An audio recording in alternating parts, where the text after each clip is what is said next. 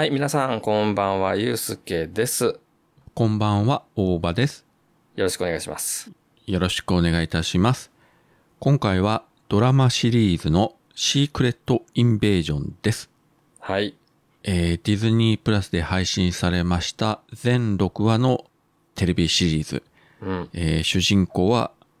ついにというか、やっとというか、ニック・フューリーでございました。うんうんうん、ようやくですね。ね、なんか、めっちゃ見ましたね。ニック・フューリーめっちゃこんなに見たん初めてですね。考えたらね、アイアンマン1作目から出てきてるけど、がっつり作中で活躍したのは、まあ、ウィンター・ソルジャーとキャプテン・マーベル、この2本ぐらい、ね。まあ、アベンジャーズの1作目もまあそこそこ出番はあったけど、基本的には、まあ、諜報機関の人なんて裏でね、暗躍するみたいなタイプで、表立ってアクションやる人じゃないんだけれども、エンドゲーム以降は、スパイダーマン、ファーフロムホームで出てきてるなと思ったら、実はあれは、変身してたというね、タロスが。で、ラストにちょこっと出て、今宇宙にいるみたいな描写があって、で、スパイダーマン、ノーウェイホームの中では、まあ、セリフとして、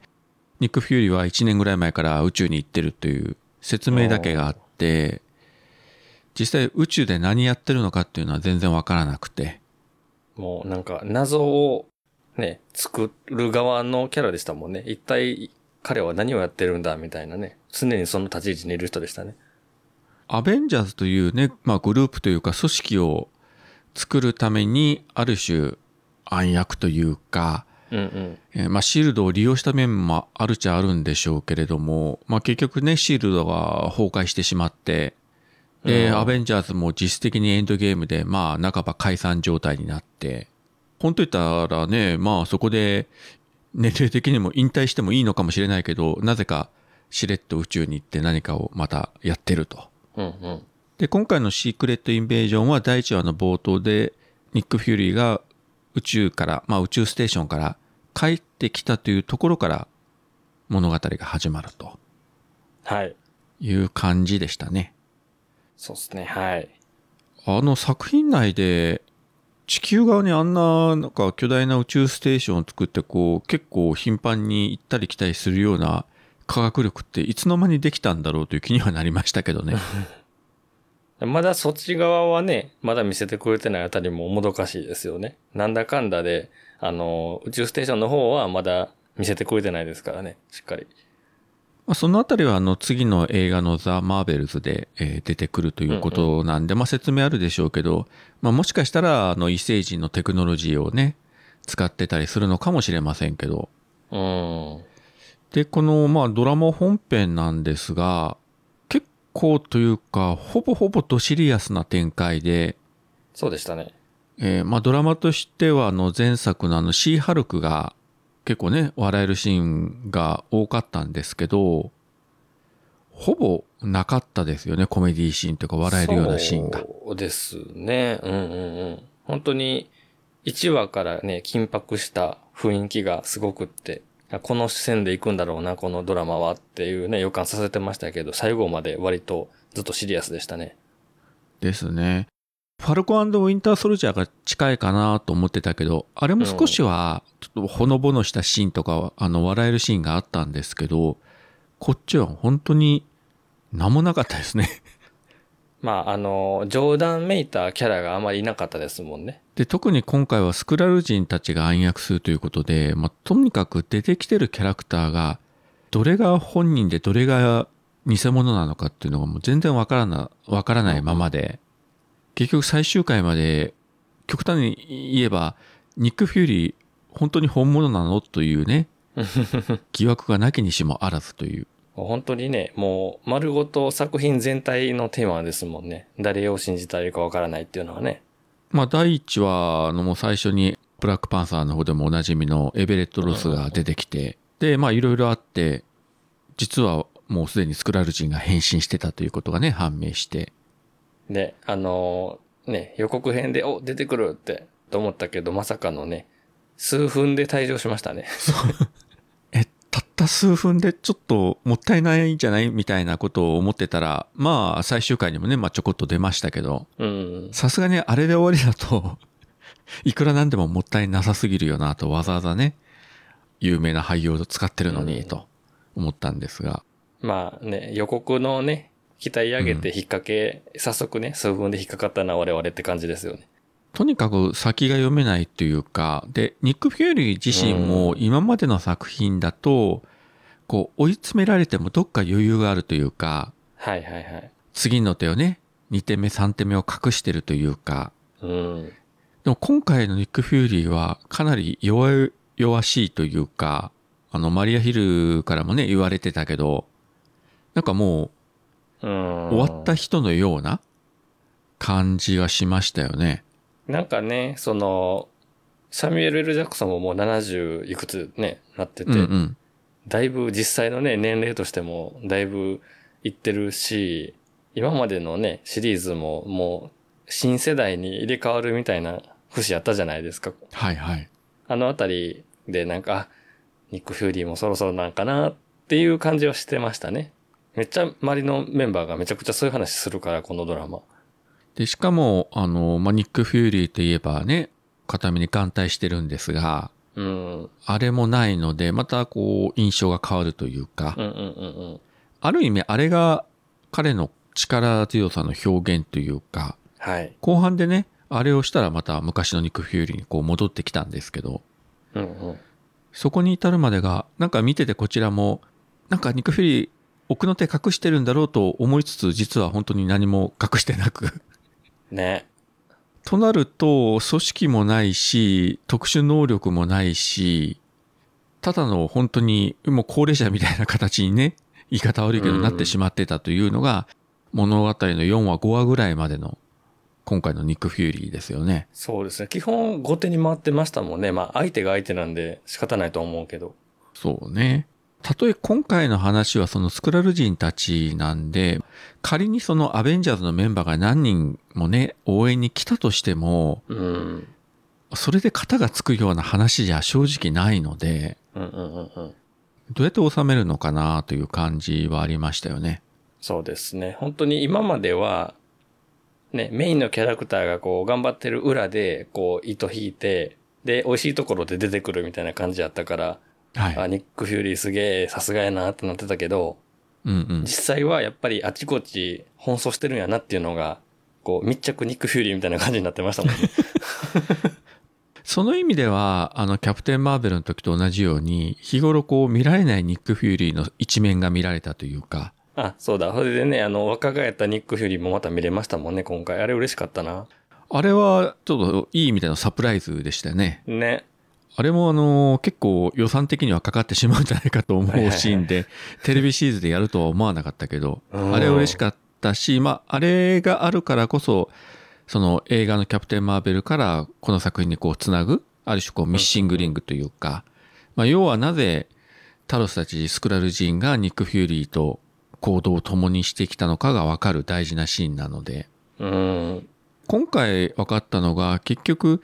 まあ、スクラル人の星を探してあげるという、まあ、その交換条件でニック・フューリーの代わりに働けよと、うん、で考えたらスパイとしてはもう完璧な変身ができるわけで、変装というか。そうですよね、うん、だからいろんな情報を入手して裏で暗躍して一気にシールドの長官まで駆け上っていったというのが、まあ、過去のニック・フューリーだと。うんうんうんうん、別に彼自身スクラル人を騙して使うという意図はなくて、実際探してたみたいだけど新しい彼らが住める星は見つからなかったと、うん、ことはねちらっと作品内で言ってましたけど。そうですね、でも探してやるっつったってニック・フューリーが探す力ないから、結局キャプテン・マーベルが探すしかないんだろうとまあね、いやなんかね、これドラマ始まる前はシークレットインベージョンってそのスクラルによるね、侵略みたいな話やってるのはなんとなく聞いてたじゃないですか。はいはい。だけどスクラルってキャプテンマーベルのラストでどっちかっていうとこの味方側で終わってるような、なんでこういう展開になんねやろ敵になんねやろと思ってたけど。そうですね。さすがにね30年経っても探すって言って見つからないからって話ですよね、結局はね。うん、まあ無理もないけど。ということはやっぱり今回の事件の原因はやっぱりニック・フューリーにあると言っても過言ではないと。そうなんですよね。割とね、後半とかも割とね、敵のね、ヴィランとかがいろいろ打ち明けたりとかするけど、基本やっぱニック・フューリーにこう跳ね返ってきてる話だなっていうのが、なかなか心痛いですよね。今回の敵、メインのヴィランというか、グラビックというね、スクラル人で、もともとニック・フューリーにまあ力を貸してたけれども、要はもう拉致が開かないので、自分たちで地球を侵略すると言って、まあテロ組織のトップみたいな感じで、いろんな事件を起こしていくと。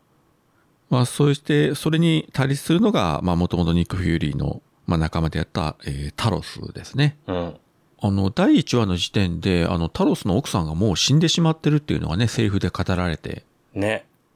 というね。そうそうそうそう。ファーフロムホームに出てたのにね、ありゃという感じで。いきなりシリアスですよね、そっからね。そうですね。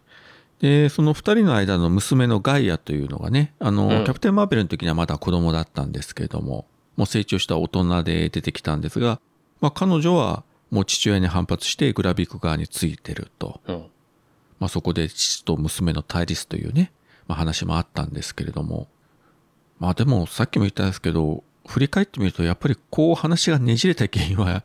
ニック・フューリーにあると思えば、グラビックのやってるテロ行為は許せないけれども、心情的に分からなくもないという感じにはなりますよね。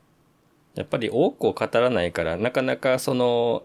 何やろ、信頼を得にくいとかっていうのはね、アベンジャーズの一作目とかでも割とヒーローとかね、反感買ってましたからね、最後の最後までね。騙してますもんね。その今言ったアベンジャーズの中でも、コールソンがロキに殺されたじゃないですか。はいはいはいはい。あの時にキャプテンアメリカのブロマイドをポケットに入れてたって言って、その血のついたブロマイドをね、トニーたちに見せて、それで彼らが力を合わせようという気になってたけど、実はそれはニック・フューリーがわざとやったんだと。まあ言ったらね、嘘ついてますからね、それでもね。もう作戦を成功させるためになら死んだ部下もね、手駒として使うみたいな。まあそのあたりが良くない形で跳ね返ってきて、まあそれはそれでね、責任感じて自分だけで何とかしようってこうあがくあたりもニック・フューリーの物語やったから、はい、ドラマの味ではあるんですけど、悪く言えば自業自得ですね。そうですね。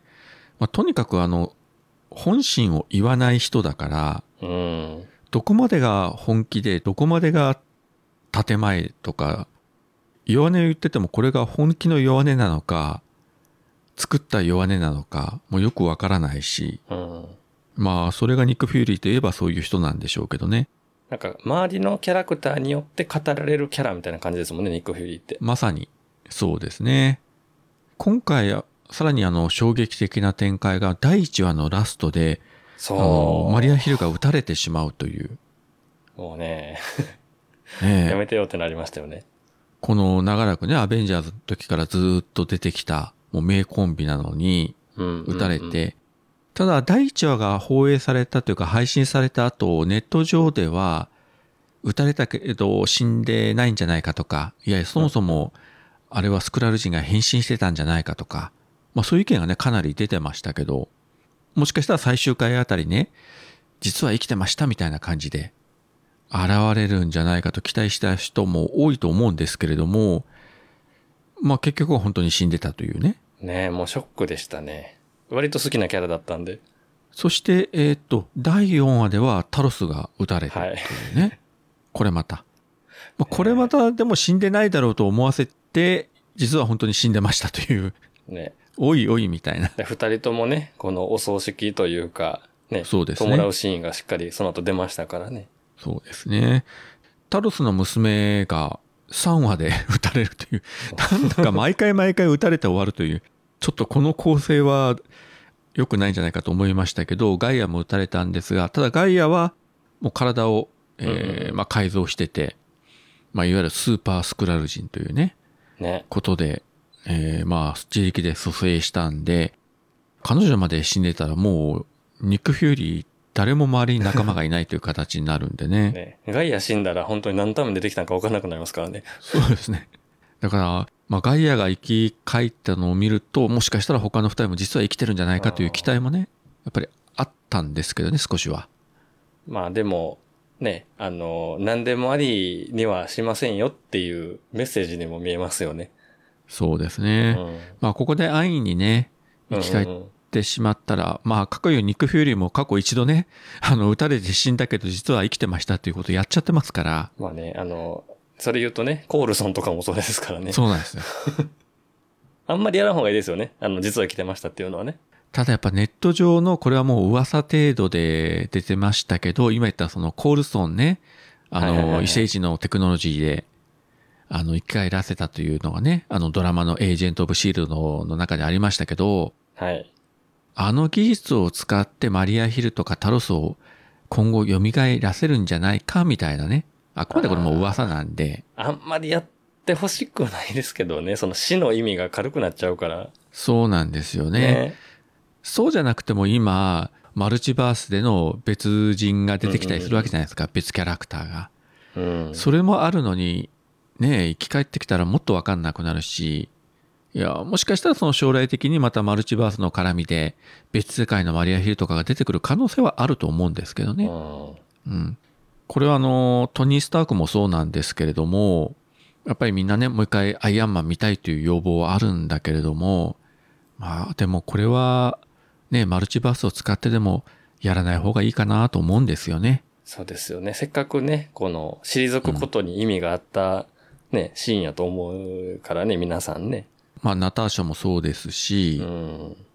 ロキとかね、ガモーラはちょっと特殊な流れで、生き返ったというか、まああれはもう別人、まあ まあ別のタイムラインのキャラクターなんで、まあいいとしても。あんまりね、多用しちゃいけませんね。やっぱ使いどころをね、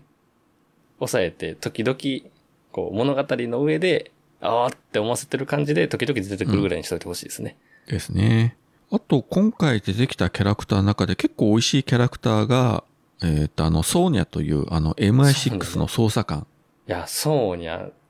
好きですよ。強い。はっきり言って、今回の作品の中では、ね、ニック・フューリーよりも上じゃないかと。いや、だから、もうニック・フューリーがメインの方に出てきたので、うんうん、ニック・フューリー的なポジションに来てるのがこのソーニャですよね、なんか。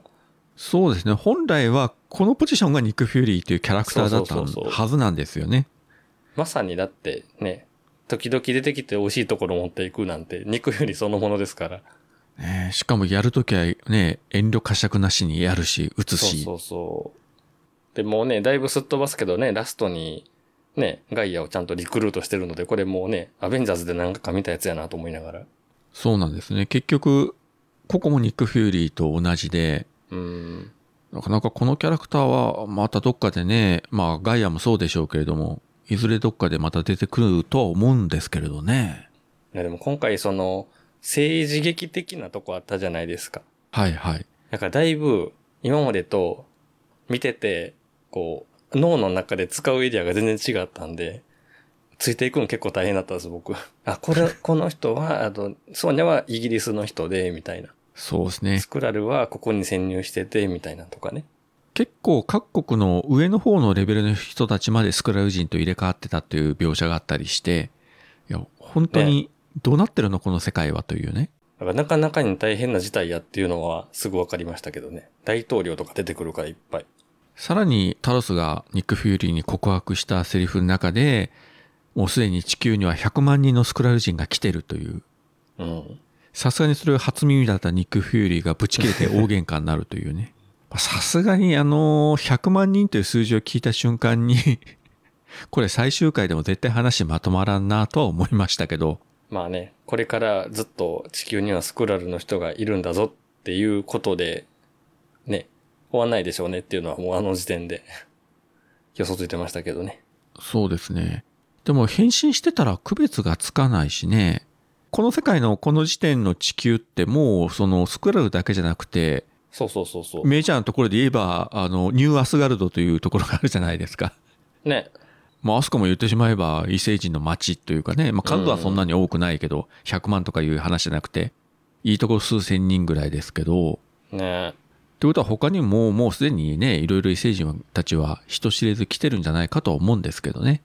なんかでもね、ニューアスガルドと、今回スクラル人のところもね、ニュースクラロスっていう名前でちょっと思い起こさせるような感じやったんで、あって思い出しましたね、ニューアスガルドのことはね。最終回でね、アメリカ大統領が、まあ、今回ちょっと命を狙われたとかいう反動もあったんでしょうけれども、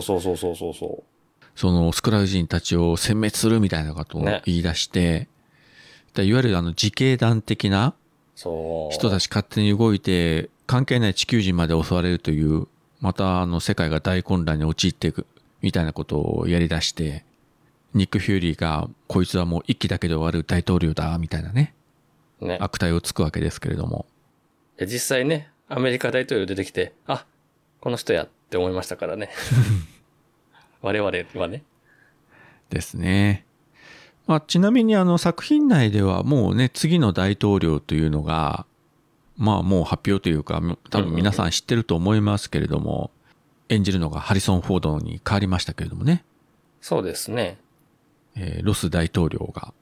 この先登場してくるんで、今回出てきた大統領は本当に一期で終わるという形らしいですけれどもね。ただ、あと世界中の混乱がどうなるんだろうかというのがね、作品内では本当にそういうのが始まったというところで終わってるんで、うんうんうん、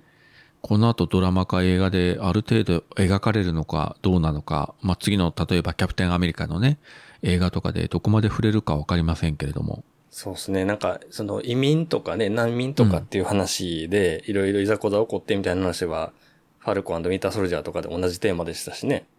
そうなんですよね。だから、あっちこっちいろんな問題が吹き出てしまってるというね。いや、本編はもうスクラルと地球人みたいな。言ったら、ややこしいけども、対立勢力としては分かりやすかったけど、うんうん、最終的に、ね、コラビクもやっつけて、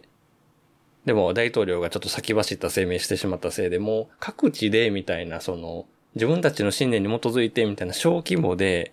いざこざがもうポンポン起こるようになって、もう把握もできなければ制圧も対策もできないみたいな事態に陥ってしまったっていうのがすごくまずいんですよね、今回ね。こういうのを見てると、今現在のアメリカの姿がこうね、打ち出されてるなというね。まあ、MCU とは関係ないんですけど、まあ、収録ベースで昨日だったかな、ニュースで見てたのが、あれ、アメリカニューヨークはどっかでまた群衆が集まって暴動が起きたみたいな。はいはいはい。で、きっかけはなんか YouTuber が、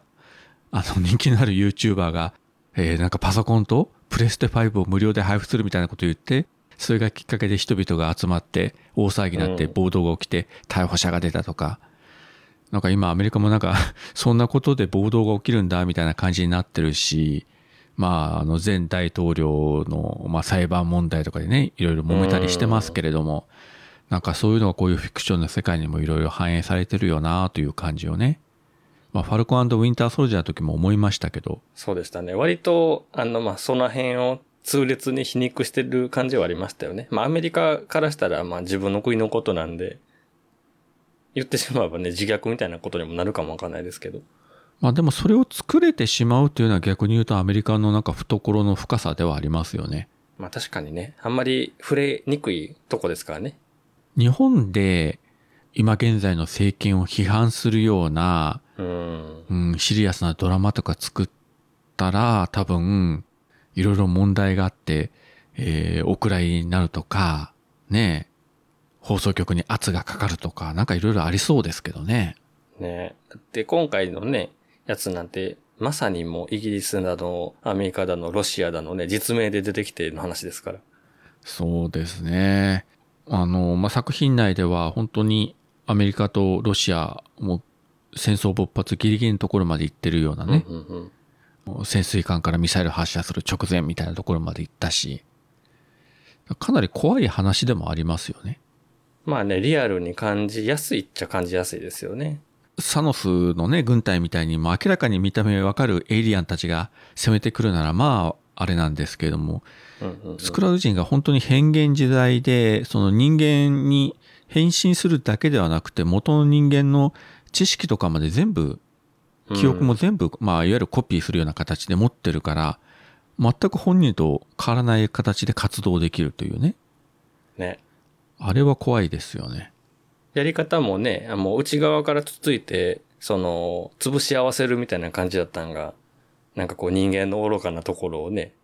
揶揄されてるみたいな感じで、だからシリアスな感じに思ったんかもわかんないですね、今回特に。ですね。ある種こう今まで MCU の作品の中でいろんなこうヴィラン敵勢力が出てきたけど、一番厄介だし一番分かりにくいし一番リアルだなというのが今回のまあグラビックたちの動きではありますよね、うんうんうん、だからなんかそのヒーロームービーを見てる感じが薄いっていうのもあったんですよ、うん、リアルやなっていうのが。だからそれが多分今回の映画の印象の大きいところかなと思って。だから逆にこの作品の中で例えば今まだ活躍してる例えばキャプテンマーベルとかソーとか、うんうんうんうん、ね、サムとかそういう連中が出てきたところで多分本当に解決しないというね物語が、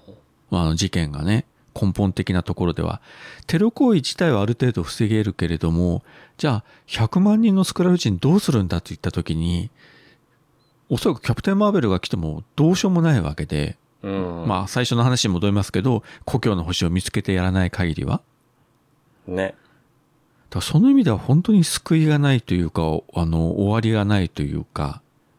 うん、言い方悪いですけどドラマだけ見たらある意味結論を放り出して終わったようなところも正直あるんですけどね。そうですね。まあね、うん、もう土台無理な話やっていうのもありますからね。もう解決すること自体がね。まあ、グラビックについてはまあ、うんうんうん、あれは本当にドラゴンボールのスーパーサイヤ人のバトルみたいな感じで、うん、ガイアが倒しましたけどあれね、もうこ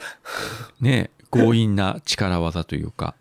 毎回ドラマって途中とか終盤ギリギリまでこうハラハラするけどラスト1話でアクション映画になるなっていうのがもう毎回のもうね鉄則ですもんね。今回もそうでしたもんね。なんか今までの5話何やったんやろっていうぐらいパワーバトルやったんでなんかそこまでいわゆるこうスーパーヒーローの存在を否定するようなドラマ展開できたのに、うんうん、最終回でいきなりスーパーヒーローのバトルが繰り広げられるというね、うん、これはちょっとね、能力すごいですね。いいんかなっていう感じですからね、今回のやつ。アベンジャーズのこう遺伝子を、そうそうそうそう。だからニック・フューリーがなんでそんなものを集めてたかというのも何も説明がないんだけど、ね、うん、あれはちょっとやばすぎないというね。もうスーパーパワーのバーゲンセール。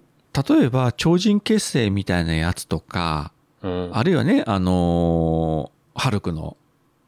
あれみたいな感じで。パワーを得るっていうのはまあ分かるっちゃ分かるんですけれども、うんうんうん、キャプテンマーベルのパワーとかあれってそもそもインフィニティストーンの力でしょうと。いやーね、 DNA やからありなんですよ。まあまあ基本ねスクラル人のみだけらしいですけどね、適用されるのはねスーパースクラル。あれが地球人に適用できたら本当にえらいことになるんで、超人結成でね、まあいろいろありましたけど、はいはいはいはい、それどころのレベルじゃない話になっちゃうんで。ちなみにですね、DNA になんか、こう、機械かけた時に誰の DNA 入ってるかって画面にパパパってすごい速さで映し出されるじゃないですか。はいはい。あれをちゃんと見てまとめた人がいはったんですよ。ありましたね。で、まあまあ、アベンジャーズのDNA ってずっと言ってるから何やろうって、今まではね、うんうん、ちょっとグルートの力が出てきたりとかね、してましたけど、はいはい。アベンジャーズの DNA の中身はですね、まとめてあったんでちょっと見るとですね、ゴースト、うん、キャプテンアメリカ、スティーブ・ロジャース、うん、で、ウィンター・ソルジャー、うん、サノス、はい。サノスの軍隊の3人ね、はいはいはい。カルオプシディアンと、プロキシマと、3人と、あと、キャプテンマーベル、アボミネーション、ハルク、で、ガーディアンズの、ドラックス、ガモーラ、グルート、マンピス、あと、工具か。ソーに出てきた工具に、はい、そう出てきた岩のやつですね。バルキリーに、で、ソー本人。うん。で、フロスト、ソーの2作目とかできた氷のモンスター。あ、はい、はい。あと、アウトサイダー、ワカンダでサノスが攻めてきた時にいっぱいウヨウヨウヨって出てきた気持ち悪い人たち。と、チタウリ。こんだけ入ってるらしいんですよ。ガイアの中に。ニック・フューリー何考えてるんだって感じですよね。全部回収したっていうのが、だから地味に面白いんですけどね、これ。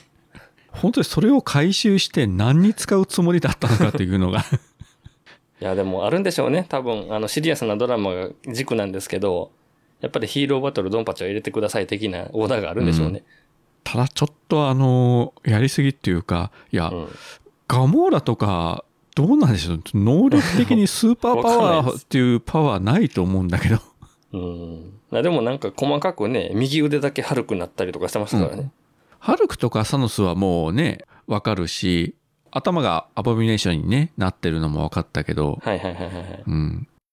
まあまあ、グルートもね、まあいいにして、今ずっと聞くとその中になぜガモラが入ってるかっていうのが非常に謎というかそうそうそう。何がメリットがあるのかがよくわからないんですが、まあね、とりあえずやばいことをやって、ある意味こうドーピングですからね。うん、スクラル人2人が超すごいドーピングやって、すごいパワーを出して、本当にドラゴンボールのバトルをやってグラビック倒されたというね。で割とね一瞬で勝負ついちゃったのもなんかあっけなかったんですけど。まあでもグラビックもいわゆるその前段階で自分でスーパースクラル人っていうのをね、なった段階でもう銃で撃たれても死なないし、ガイアもそうだけど、ただそうなったらもうニック・フューリーが倒すということができない状態になってるんで、まあ倒すとすればガイアがやるんだろうなっていうのはなんとなく思ったけど、まさかここまでやるとは思いませんでしたね。なんかラストバトル、ニック・フューリーと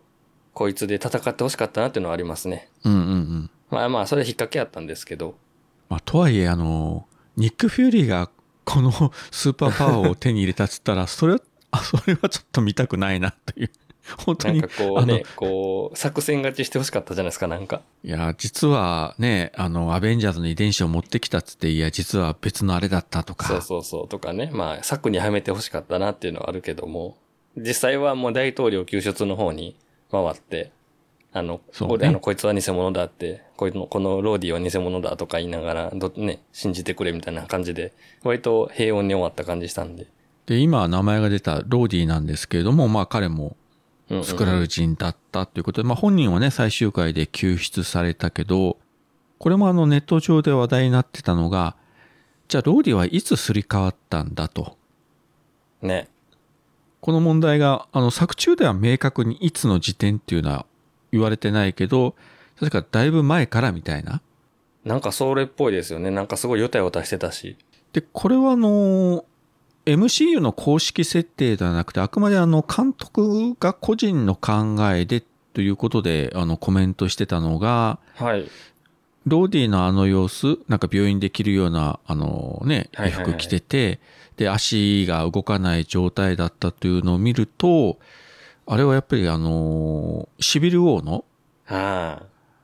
トルで上空が落下して脊髄損傷して歩けなくなった、まあ、その後ねトニー・スタークが、うん、義足を作ってあげたわけだけれどもありましたねリハビリしてるシーンねだからもしかしたら怪我をして入院した時点でスイカあったんじゃないかみたいなねただ公式の決定ではないんですけれども。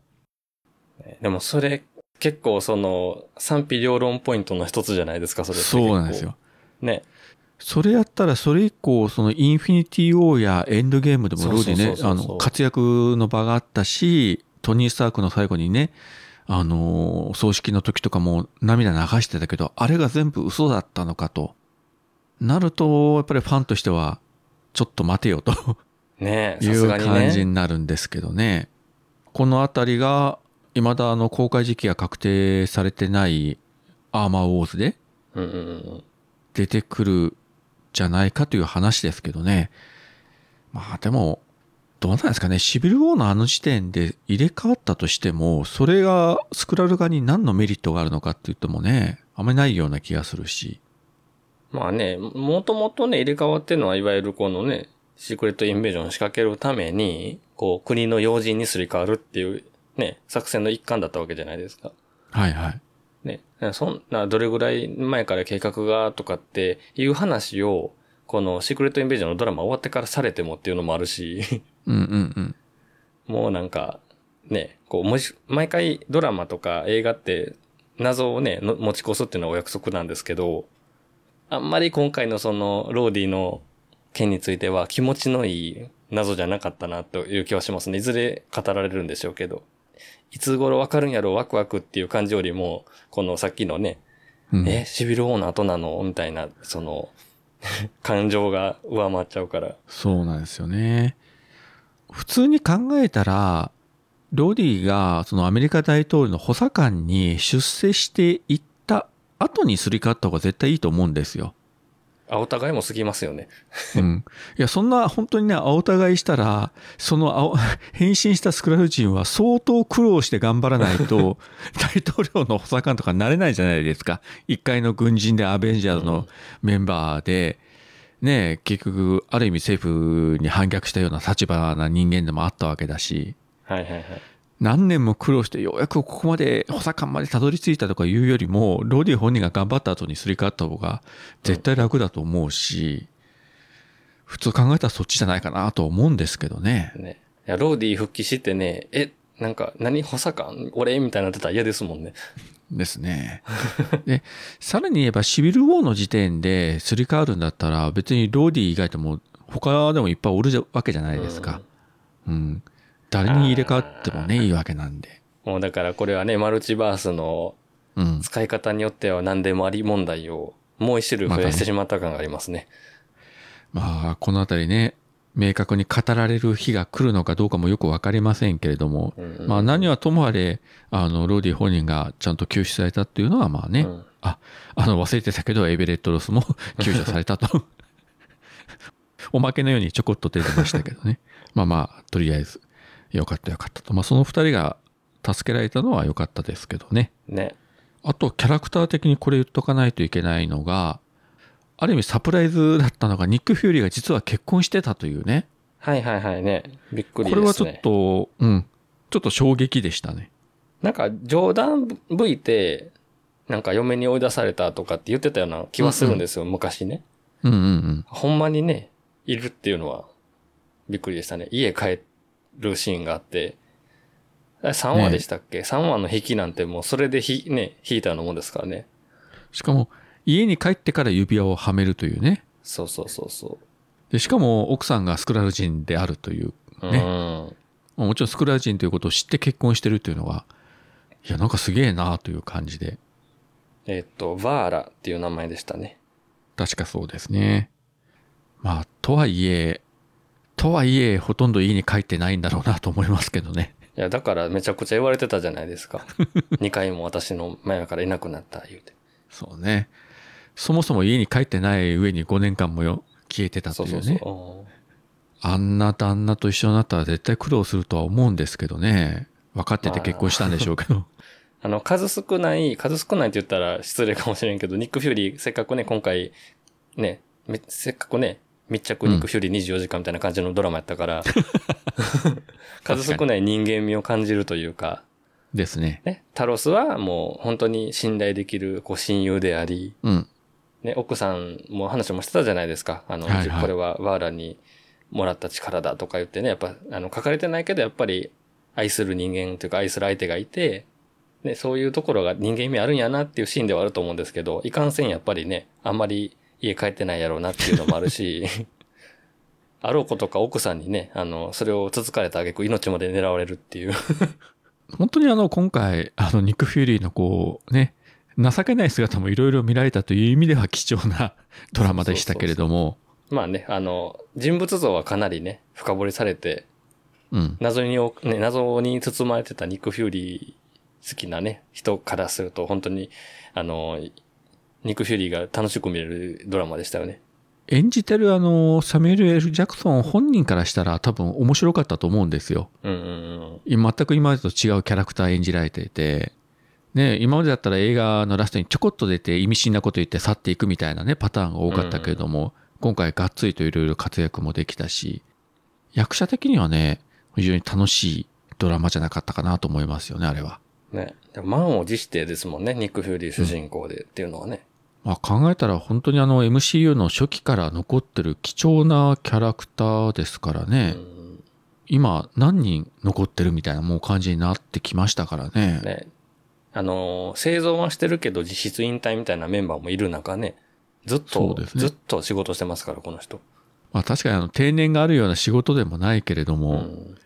で最終話でね、また夫婦で宇宙ステーションに戻っていきましたけども。そうそう、もうね、今回でもしかしたら終わりかなっていうのもドラマによってはあるじゃないですか。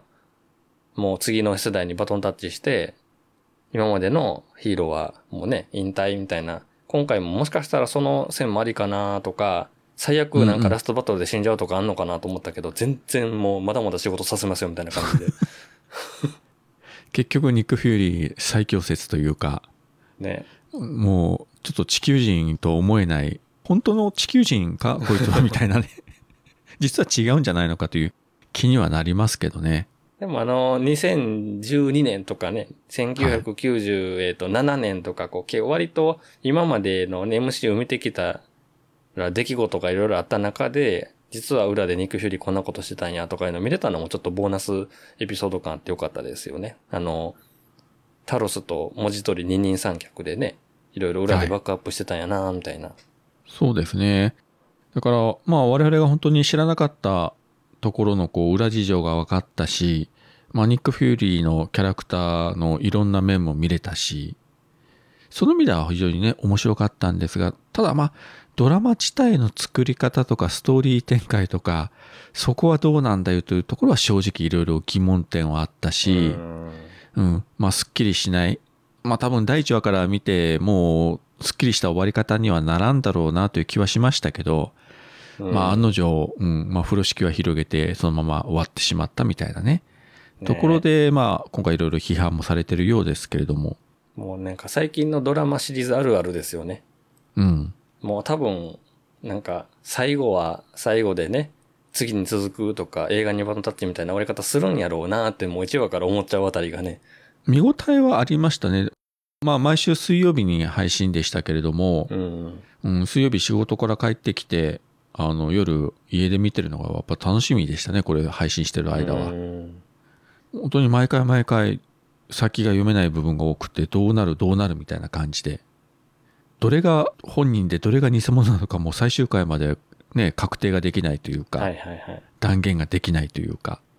あ、まあ、そういう意味ではね十分楽しむことはできましたね。これ最後はまあ、これも予告編みたいな感じになってると思うけど、次の映画への、はい、スクラルとクリーがなんか和平交渉をするみたいな話でね、宇宙に赴くみたいな話でしたからね、最後。まあそれが次の作品でどこまで描かれるのかまだちょっとねわからないんですけれども、とりあえずまあ次の作品の話もちょっと触れたいと思うんですが、とりあえず今回のこのシークレットインベージョンというドラマ自体、なかなかこう正直本当にスッキリしない部分があるんで喋る方もスッキリと喋れないんですけれども、まあそれでも大体言いたいことは言ったと思いますけど、あとゆうすけさんの方からなんか言い足りなかったこととかありますか？なんかキャラクターみんな出てきましたっけ？なんか網羅できたかな。なんかいっぱい出てきて入れ替えれたしかありやっぱ出てくるんで、すごいキャラが多く感じたんですよね今回ね。サプライズで一人いましたね。ああ、いた。ブラックウィードウに出てきた。はいはいはいはい。リック・メイソンというね、なんかもう調達屋みたいなキャラクターが、今回も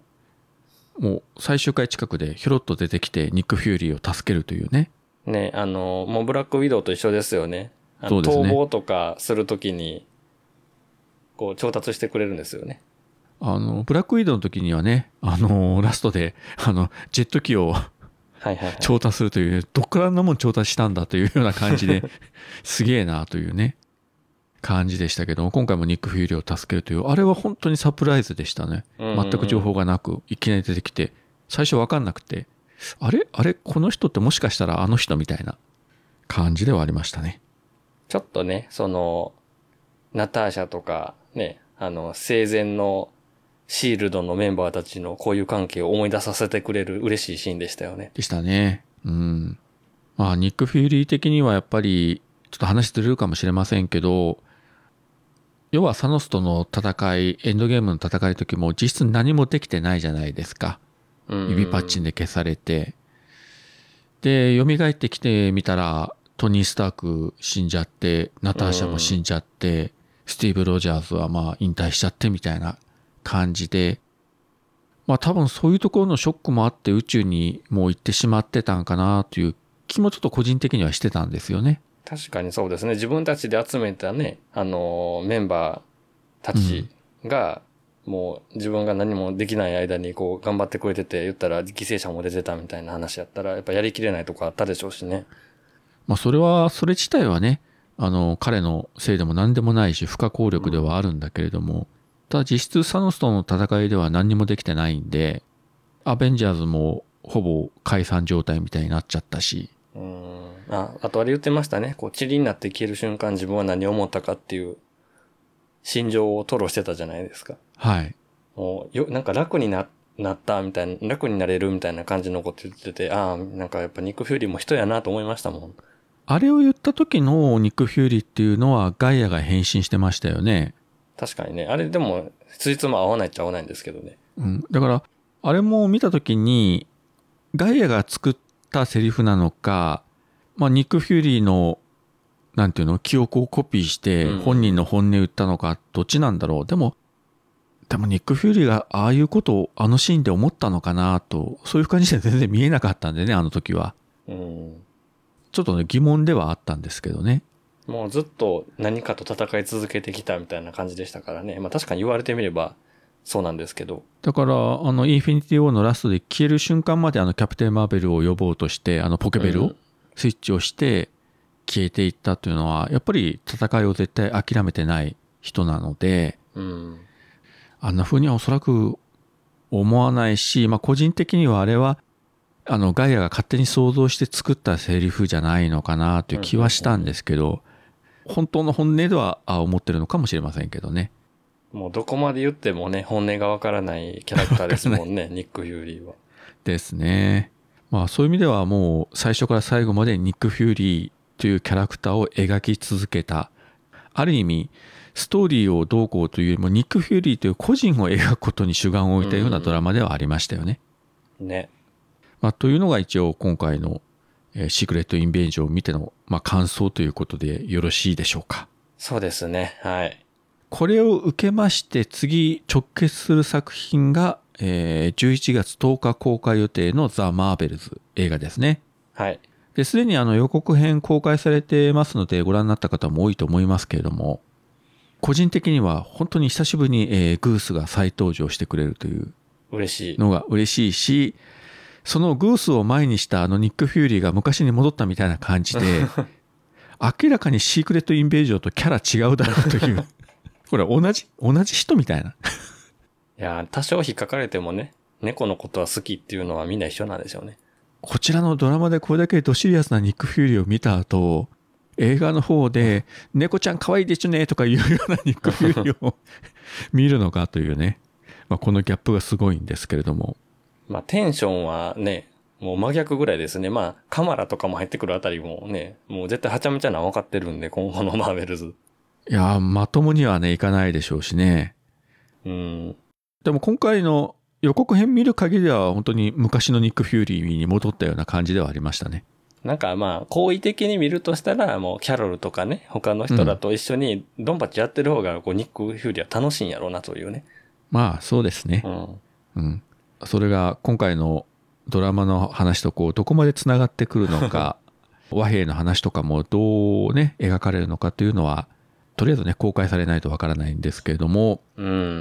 ただですね、その今アメリカが脚本家と俳優と両方の組合で今ストを実施中で、その影響を受けて作品自体はもう完全に完成してるけれども、俳優たちによるプロモーションが行えないので、もしかしたら公開延期の可能性もありという報道はねなされてましたけど、ね、もうバッチリ何月何日までもう出してるにもかかわらず、それがちょっとね、揺らぐかもしれないっていうのはシリアスですね。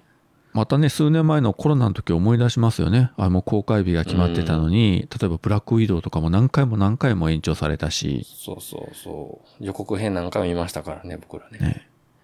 作品のね、撮影途中で止まったんじゃなくて、もう出来上がってるのに公開されないというのは、まあもうちょっとね、時間はあるっちゃあるんですけれども、まあできるだけね、もう公開予定通りにしていただくのを待ちたいと思いますが、はい、で、あとドラマシリーズの方としては、10月6日から、いよいよロキシーズン2が、スタートいたします。いやー楽しみ。ディズニープラスのドラマシリーズの方は水曜日配信だったんですが、このロキシーズン2からは、10月6日ということで金曜日配信になります。うん、確か一番最初のワンダービジョンも金曜日でしたよね。確かそうでしたね。うんうん。で、途中で水曜日になってまた今回金曜日に戻るという、まあ理由がね、何があるのかよくわかりませんけれども。そしてですね、これ予定通りにいくと、今のところロキシーズン2は全6話という話になってるんですが、はい。まあ日本ベースでいくと、最終回の配信が11月10日になるんですよね。バッチリ被りますね。バッチリ被りますね。11月10日金曜日はロキシーズン2の最終回配信&ザ・マーベルズ公開というね。うん。ということで、皆様方もう仕事は休む予定を入れていただいて、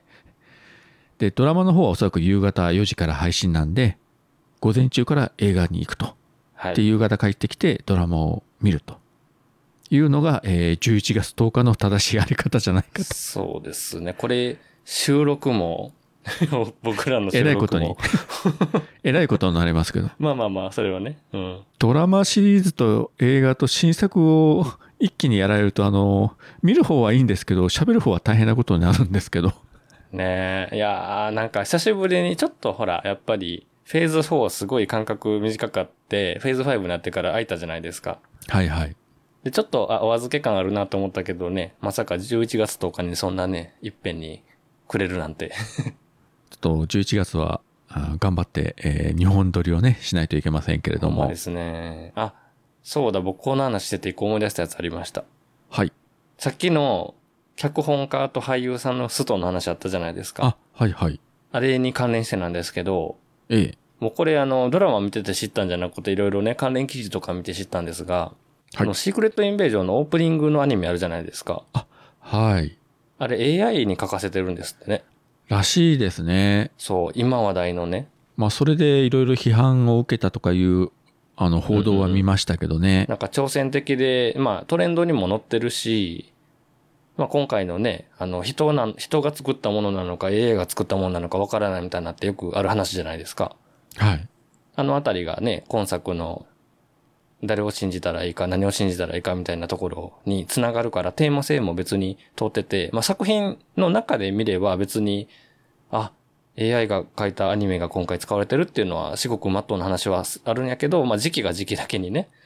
そのクリエイターの仕事が奪われるとかね、うん、役者が映らへんっていうのは役者の仕事もなくなるとかいうのが今回のストーリーにちょっと関連付けられて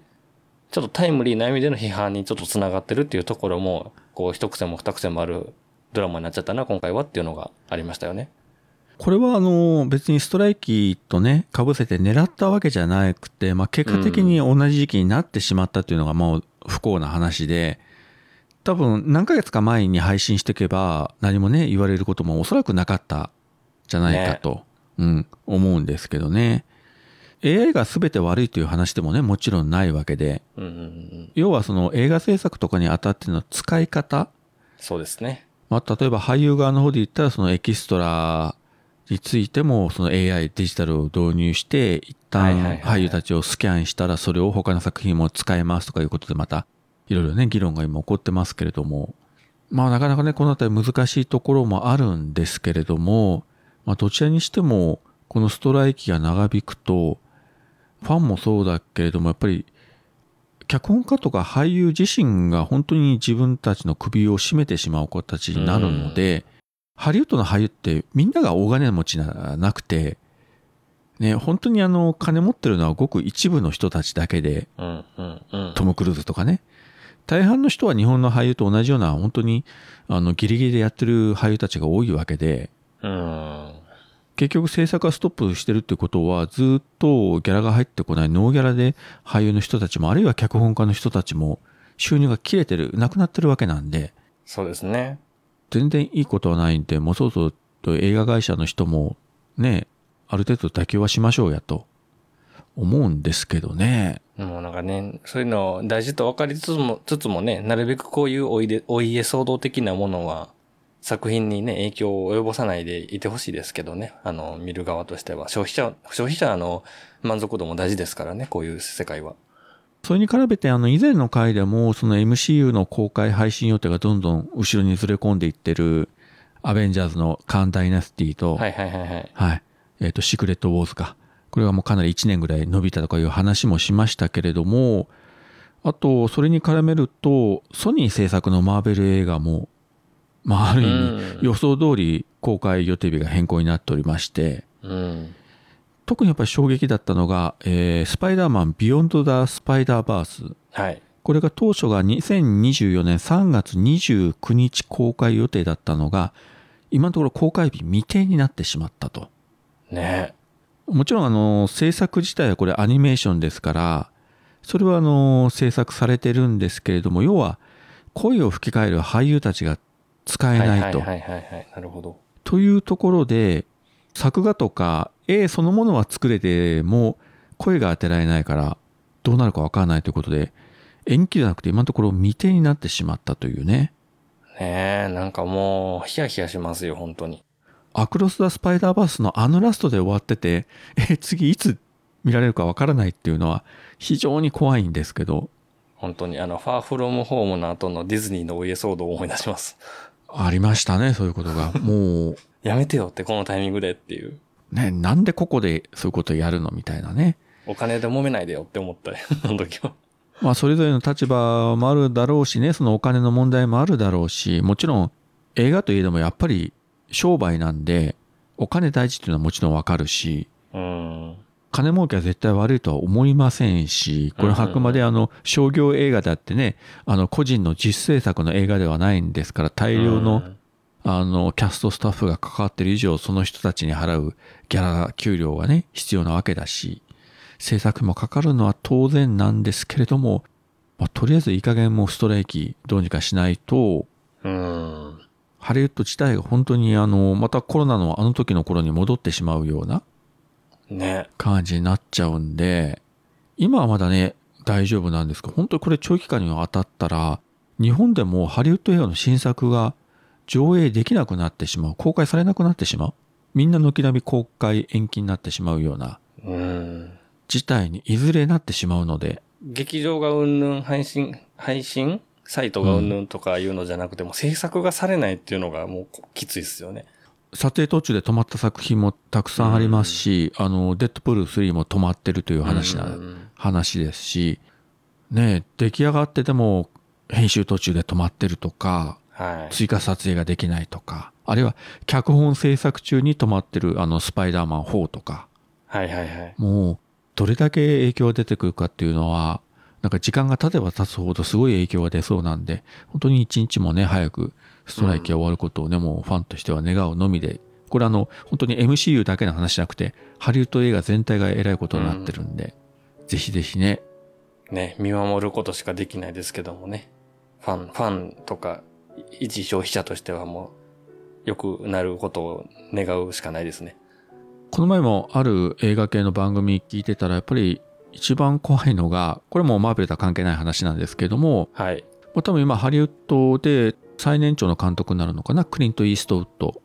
もう90歳過ぎてもずっとほぼ年に1作ずつ撮っていってるけど、まあ、彼も新作が作れないわけで、この状況下でもう今確か93ぐらいになってるんじゃないかな。うわすごい。いや本当に年齢的なことを考えてこれが長引いたら次の新作撮る前にクリント・イーストウッドいなくなるんじゃないかという不安が非常にあるというのをねと聞いたりもしましたし、それはもう確かに90過ぎてるからいくらなんでも残り時間はねもうないはずなんで、いやもうそれ考えたらもう大変なことなんで、本当に早く。そうですね。そういう終わり方になっちゃうのも悲しいですもんね。もしそうなったとしたらね。いや、ほんとそうですよ。だからもうくれぐれもね、すべての映画ファンのために一日も早く、はい、ハリウッドがね、活動を再開することを願うのみでございます。はい。というわけで、今回の MCU ラジオはドラマシリーズシークレットインベージョンを中心にいろいろお話ししてきましたけども、まあこれでよろしいでしょうかね。はい。はい。じゃあ、今回もここまでお聞きいただきありがとうございました。ありがとうございました。